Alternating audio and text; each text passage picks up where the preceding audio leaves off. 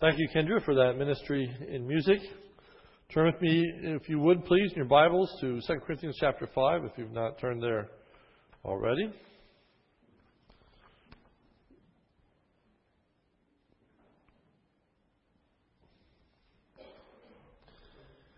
In the opening chapters to the book of Corinthians, Paul is defending his apostleship, and he moves from a defense of his apostleship to explaining what motivates his life of service. Why does Paul do what he does? In 2 Corinthians chapter 5, verse 15, we have what is one of the most succinct statements concerning God's plan in redemption. What was it that God was accomplishing when he sent his son to die, even as we just uh, heard sung this morning. If you look at 2 Corinthians chapter 5, verse 15, it says, He died for all, that they who live should no longer live for themselves, but for him who died and rose again on their behalf. Paul's explanation for why he does what he does is that it is God's design that Paul would no longer live for himself, but live for Christ.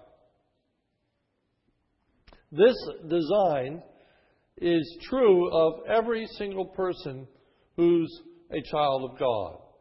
That God intended that we would no longer live for ourselves, but live for God. So 2 Corinthians 5:17, therefore, if any man be in Christ, he is a new creature. Old things are passed away, behold new things have come. Why? Because he is no longer living for himself, he's living for God. Verse 18, now all these things are from God who reconciled us to himself through Christ and gave us a ministry of reconciliation.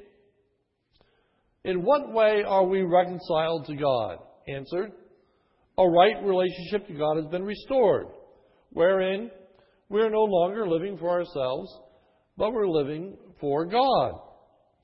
And we take this message to others so that they would no longer live for themselves, but live for God. All described in the word reconciliation. So, how does this reconciliation come about? Answer through Christ, verse 18. Now all these things are from God who reconciled us to himself through Christ. God's design in the atonement is to bring us into a right relationship with God. Jesus reconciled us, brought us into a right relationship with God. In order for that to occur, two things had to happen. First, sin had to be addressed. And then, secondly, an enablement to live for God and not just to ourselves had to be imparted.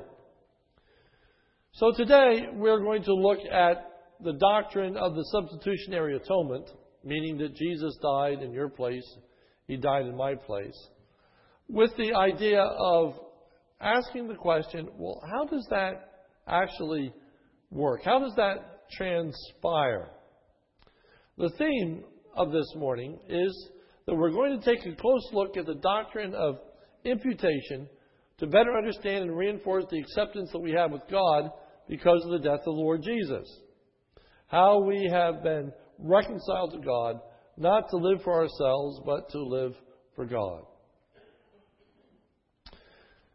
This morning, as we think of this holiday weekend, I decided I wanted to, to focus on what is the, the kernel of 2 Corinthians chapter 5 and then begin to expand or work out from that kernel next week as we look more fully at the doctrine of reconciliation, especially as we think of communion. But before we can do that, I, I think we really need to be at ground zero. The most basic elementary doctrine as it relates to the atoning work of Jesus Christ. And the word for that is imputation. And so this morning we will look at the doctrine of imputation. It's introduced in 2 Corinthians 5 19 to 21. Starting with verse 17, it says, If there is anyone, if any man be in Christ, he's a new creature. Old things are passed away. Behold, new things have come. Now all these things are from God, who reconciled us to himself through Christ and gave us the ministry of reconciliation. Namely, that God was in Christ, reconciling the world to himself, not counting, King James, uh, excuse me, New American Standard. If you have a King James, it says, not imputing their trespasses against them. And he's committed to us the word of reconciliation. Verse 20, therefore we are ambassadors for Christ. As though God were entreating us, we beg you in behalf of Christ, be reconciled to God. He made him who knew no sin to be sin for us, that we might become the righteousness of God in him. So reconciliation and imputation go hand in hand. But we want to look specifically of this doctrine of imputation this morning, and it's not the first time I've done this. In fact, uh, uh, a good part of this will be review if you've worshiped with us for any period of time. But again, it's so foundational that I don't think we can say these things often enough. As we think about this doctrine of imputation, the uh, core or central verse is verse 21. He, that is God, made him, that is Jesus, who knew no sin, to be sin in our behalf, that we might become the righteousness of God in him. There is the essence of imputation. There is a twofold imputation or counting that is spoken of in 2 Corinthians 5:21. Our sins are imputed or counted or credited or applied to Christ, and in turn, Christ's righteousness is imputed, counted, credited, or applied to us. And I think we can better understand what it means that Christ's righteousness is applied to us by first looking at how our sins are applied to Christ and the design and purpose of this activity. So, first, what does it mean that our sins are imputed to Christ? Notice verse 21. He, that is God, made him, that is Jesus, who knew no sin, to be sin in our behalf. First and foremost, we need to understand that Christ in his person was totally without sin. That's found in these simple words in verse 21. He made him who knew no sin. Jesus did not know what it meant to sin personally. He never experienced sin personally. He never committed any sin. Jesus was personally without sin. Hebrews 4:15. For we do not have a high priest who cannot sympathize with our weakness, but one who has been tempted in all things as we are, yet without sin. Jesus knew what it was to be tempted, but he never yielded to that temptation. He never sinned. Jesus was without a sin nature. Jesus was not born corrupt. Jesus was not born sinful because of the virgin birth. Because of the virgin birth, he had no sin nature. 1 John 3 5. And you know that he appeared in order to take away sins, and in him there is no sin. There was no sin nature. David said in Psalm 51, In sin my mother did conceive me. Not so the Lord Jesus Christ. He was fully or completely sinless. Secondly, it is said concerning Christ that quote, he was made to be sin. Made to be sin. So, in what sense did God the Father cause Jesus to be made to be sin? He was not made to be sin in the sense that he intrinsically became a sinner, meaning that he himself behaved in a sinful manner. Jesus did not act sinfully or personally commit sin before, and now here's the key, or after our sins were placed on him. Our sins, the scripture says, were placed upon Jesus. But Jesus did not personally begin to commit sin once our sins were placed upon him. Jesus did not begin to curse and swear and rebel against God the Father once our sins were placed on him. While suffering on the cross as a sinner, Jesus Christ himself did not commit any sin. Listen to the words of 1 Peter. For you have been called for this purpose, since Christ also suffered for you, leaving an example for you to follow his steps, who committed no sin, nor was any deceit found in his mouth. And while being reviled, and it's talking about the time upon the cross, and while being reviled, he did not revile in return. While suffering, he uttered no threats, but kept entrusting himself to him who judges righteously. Not only did Jesus not sin while on the cross, Jesus actually continued to live righteously. It says that when he was reviled, he did not utter any threats. Not only did Jesus not utter any threats when he was on the cross, but positively, he said, Father, forgive them, for they know not what they do. Rather than act sinfully and want to hurt those who brought these accusations against him, rather than wanting to retaliate or get even, instead, he is praying, Father, forgive them. They know not what they do.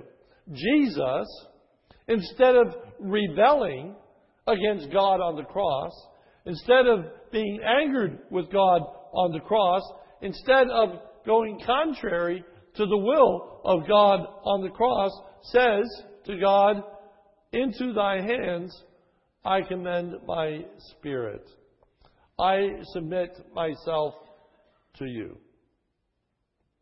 Into your hands I entrust myself.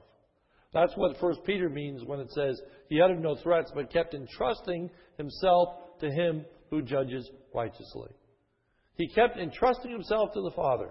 Into your hands, O God, your will be done, whatever that is. So he acted righteously. Righteously. So when it says that he was made to be sin, it doesn't mean that he became sinful himself. So, what are we to understand by the words, He made him to be sin? Well, it is that Jesus was treated, regarded, looked upon as a sinner by God the Father. He made him who knew no sin to be sin on our behalf.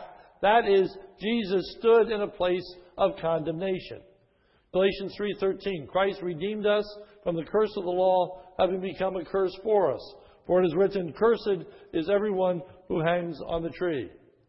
It was God the Father who placed our curse on Jesus. He, God, made him, Jesus, who knew no sin, to be sin on our behalf. Isaiah 53:10 But the Lord was pleased to crush him, putting him to grief. It was the will of God, the Father, that Jesus pay the penalty for our sinfulness.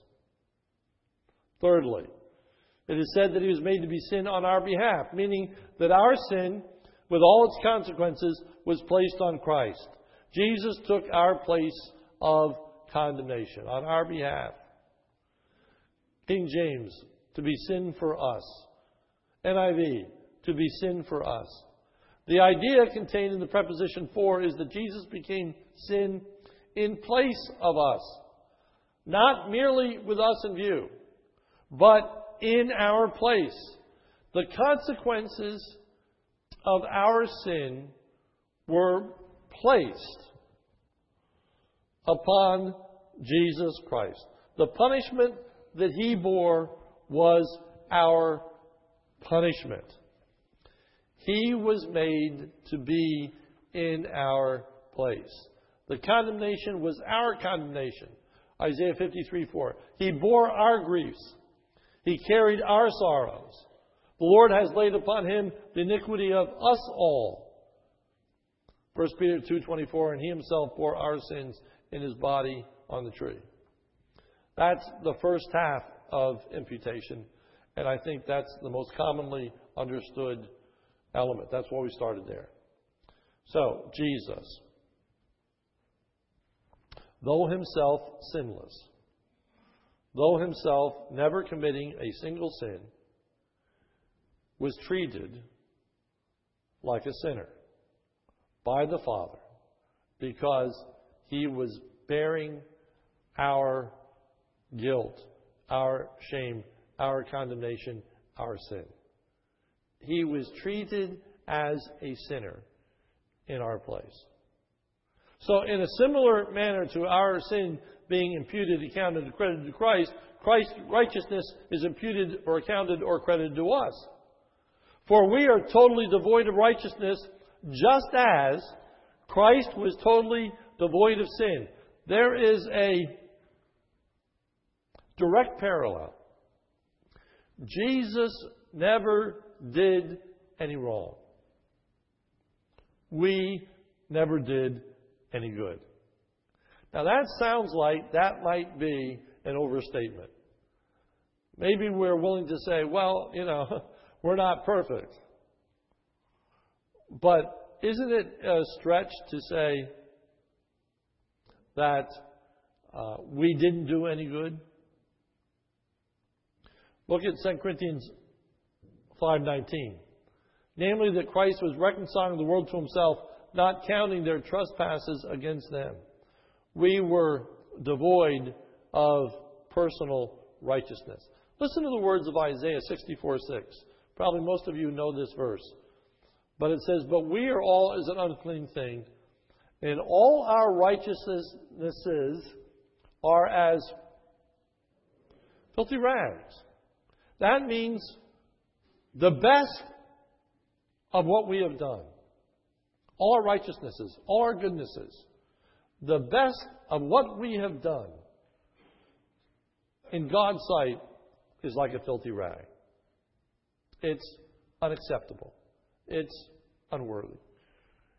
Even our best actions are tainted by sin. There's a measure of pride associated with it. There's a measure of self-interest that is associated with it. Even in our best moments, we are not motivated a hundred percent out of a love for God and a love for others. There's always a taint, sometimes a huge taint, sometimes a minuscule taint, but always a taint. He was completely righteous. We were completely devoid of righteousness. To become is to become something we were not. We were not righteous, but Jesus, just as Jesus was not sinful. Verse 21 He made him know to be sin on our behalf that we might become the righteousness of God. Christ's righteousness was placed on us in the same manner that our sin was placed on Christ. Just as Jesus bore the miserable consequences of our disobedience, we bear the wonderful consequences of Christ's obedience. Just as Christ, the sinless one, bore our sin, so we too, who are without righteousness, bear Christ's righteousness. God provided that righteousness in the person of Jesus Christ. Look at the end of verse 21. That we might become the righteousness of God in Him. In Christ refers to our union with Christ. But by His doing, you are in Christ Jesus, who became to us wisdom from God and righteousness and sanctification and redemption. In relationship to Christ, we become righteous.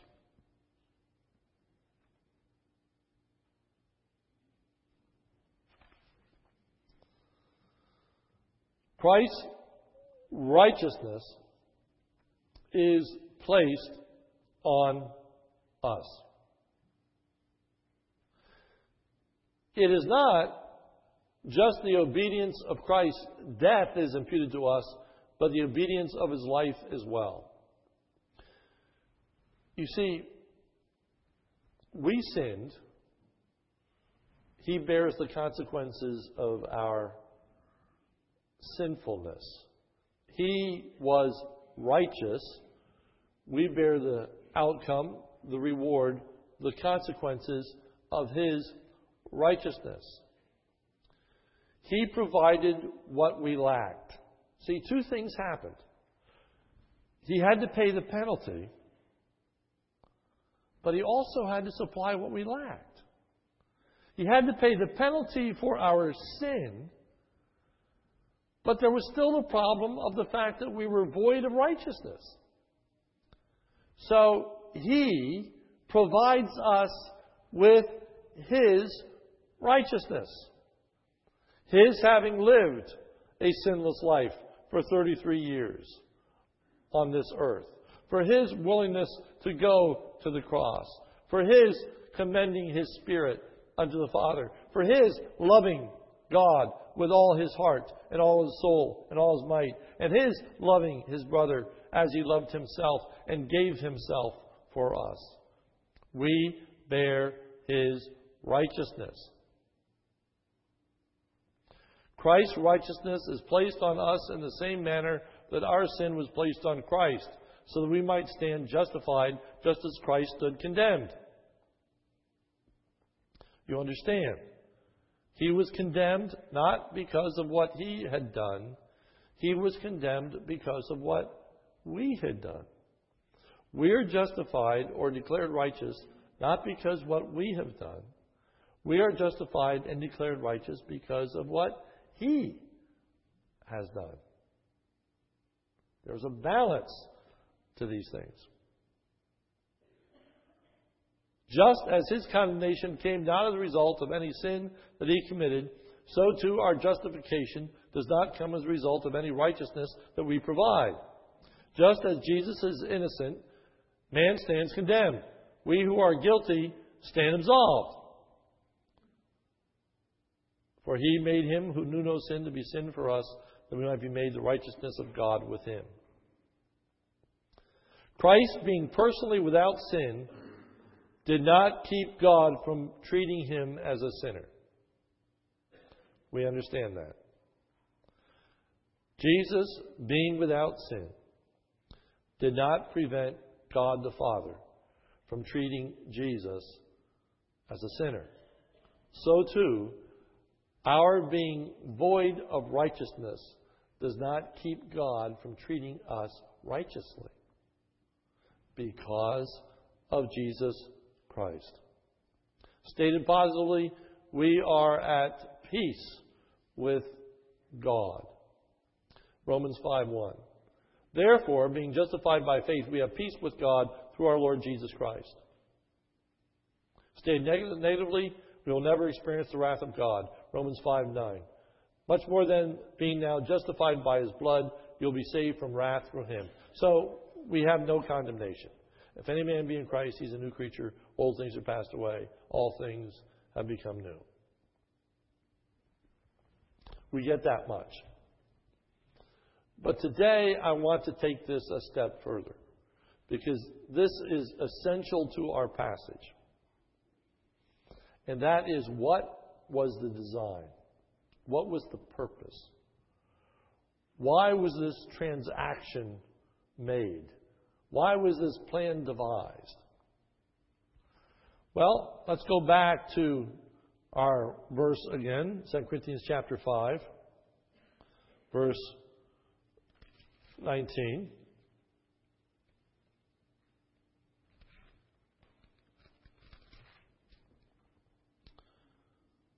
Namely, that Christ was in, that uh, God was in Christ, reconciled the world Himself, not counting their trespass against them, and He has committed to us the word of reconciliation. Verse 20. Therefore, we are ambassadors for Christ, as though God were making an appeal through us. we are begging you in Christ's stead, be ye reconciled to God. Verse 21.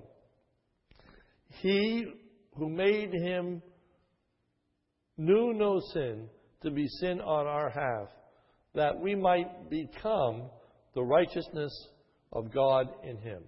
Now, I want to show you the only place where this parallel breaks down.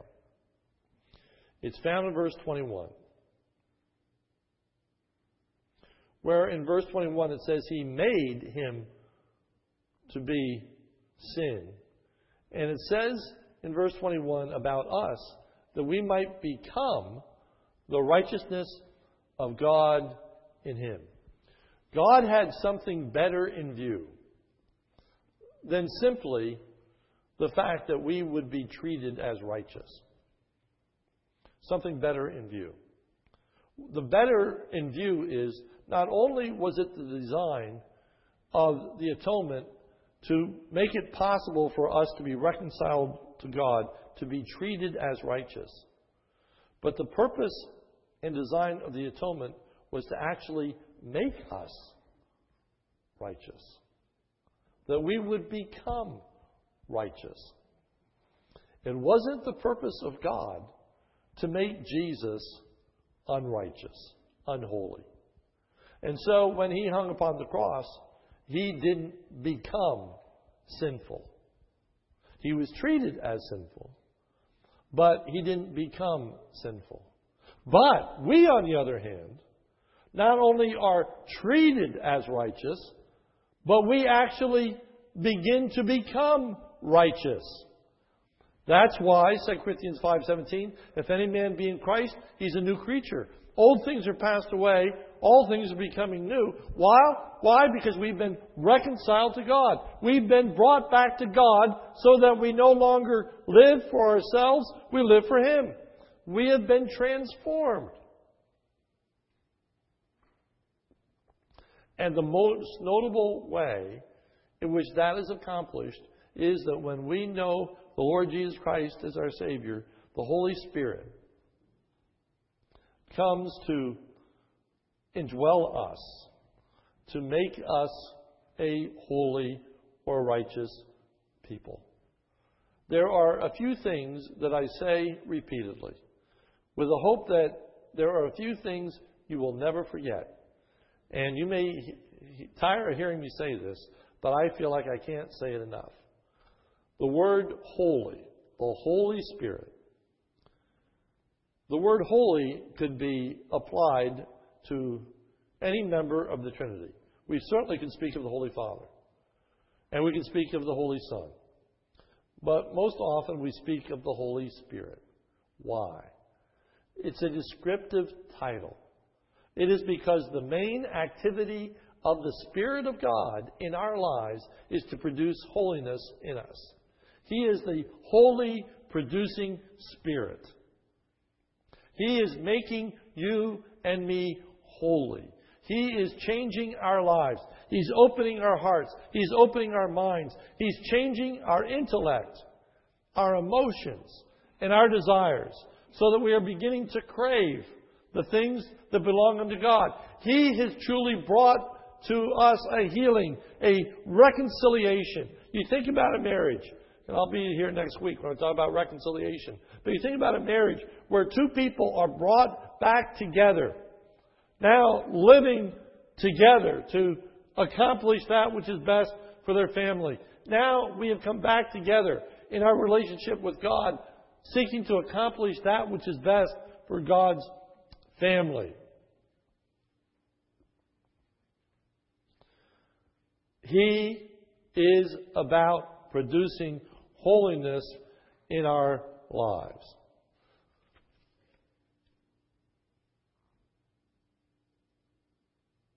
So that through Christ's death, we have more than simply a right standing with God. We have been reconciled to God. We have been brought back to God. So that we would no longer live to ourselves, but live for Him. 2 Corinthians 5:18. Now all these things are from God, who reconciled us to himself through Christ and gave us the ministry of reconciliation. We see in the abandonment of Christ the Father our complete acceptance. He that spared not his own Son, but delivered him up for us all, how shall he not with him also freely give us all things? Next week we are celebrating communion. We're going to celebrate our reconciliation with God. But what I want you to see today is that Paul is explaining to the Corinthians what motivates him, what drives him, why he does what he, he does in relationship to, to God. And he said in verse 15 that he died for all, that they who live should no longer live for themselves, but live for him who died and rose again on their behalf. And Paul simply puts in verse 14 these thoughts For the love of Christ controls us. Some translations, the love of Christ compels us. That love of Christ is Christ's love for us. Notice verse 15, who died and rose again on their behalf. It's Christ's love. Paul says, Christ's love compels me. Because what God did is instilled within our hearts Christ's love. Christ's love for the Father and Christ's love for his people. That is the righteousness that he is producing. Remember, the essence of righteousness, the first commandment, you shall love the Lord your God with all your heart, all your soul, all your mind. And the second is like unto it, love your neighbor as yourself. The love of Christ compels us because he has given us a love that has changed where our affections take us, changed where our desires take us, so that now they are focused upon God. That is the design. That is the purpose. That's why Jesus died on the cross. Not simply to take away our sins, but to make us righteous, reconciled to Him so that we long to be with Him, and one day we'll be with Him forever and ever and ever. But it starts with that doctrine of imputation. My sins placed on Jesus. Jesus' righteousness placed upon me, but with a twist. Jesus' righteousness placed on me so that I would actually become righteous. Jesus' righteousness placed on you so that you would actually become righteous. No longer serving self, serving Him. That's the essence. That's, that's the rubric. That's the basic element of the gospel of the Lord Jesus Christ. Your sins are forgiven, and you have been transformed by the work of the Holy Spirit. Let's pray. Our Father, thank you for your Spirit at work in us. And uh, Lord, uh, we thank you that through his death, he can bear our sins, and through his death, we can bear his righteousness. Not just positionally, but actually subjectively, that we can start to act righteously because of the work of the Lord Jesus Christ, because of the work of the Holy Spirit, because of the design and the purpose of God. So, Lord, we ask that you might work out your purpose in our lives and that we might become more and more righteous, bringing honor and glory to your name, taking the message of reconciliation to others. For you have committed to us that word of reconciliation even after we've been reconciled to you. Thank you and praise you in Jesus' name. Amen.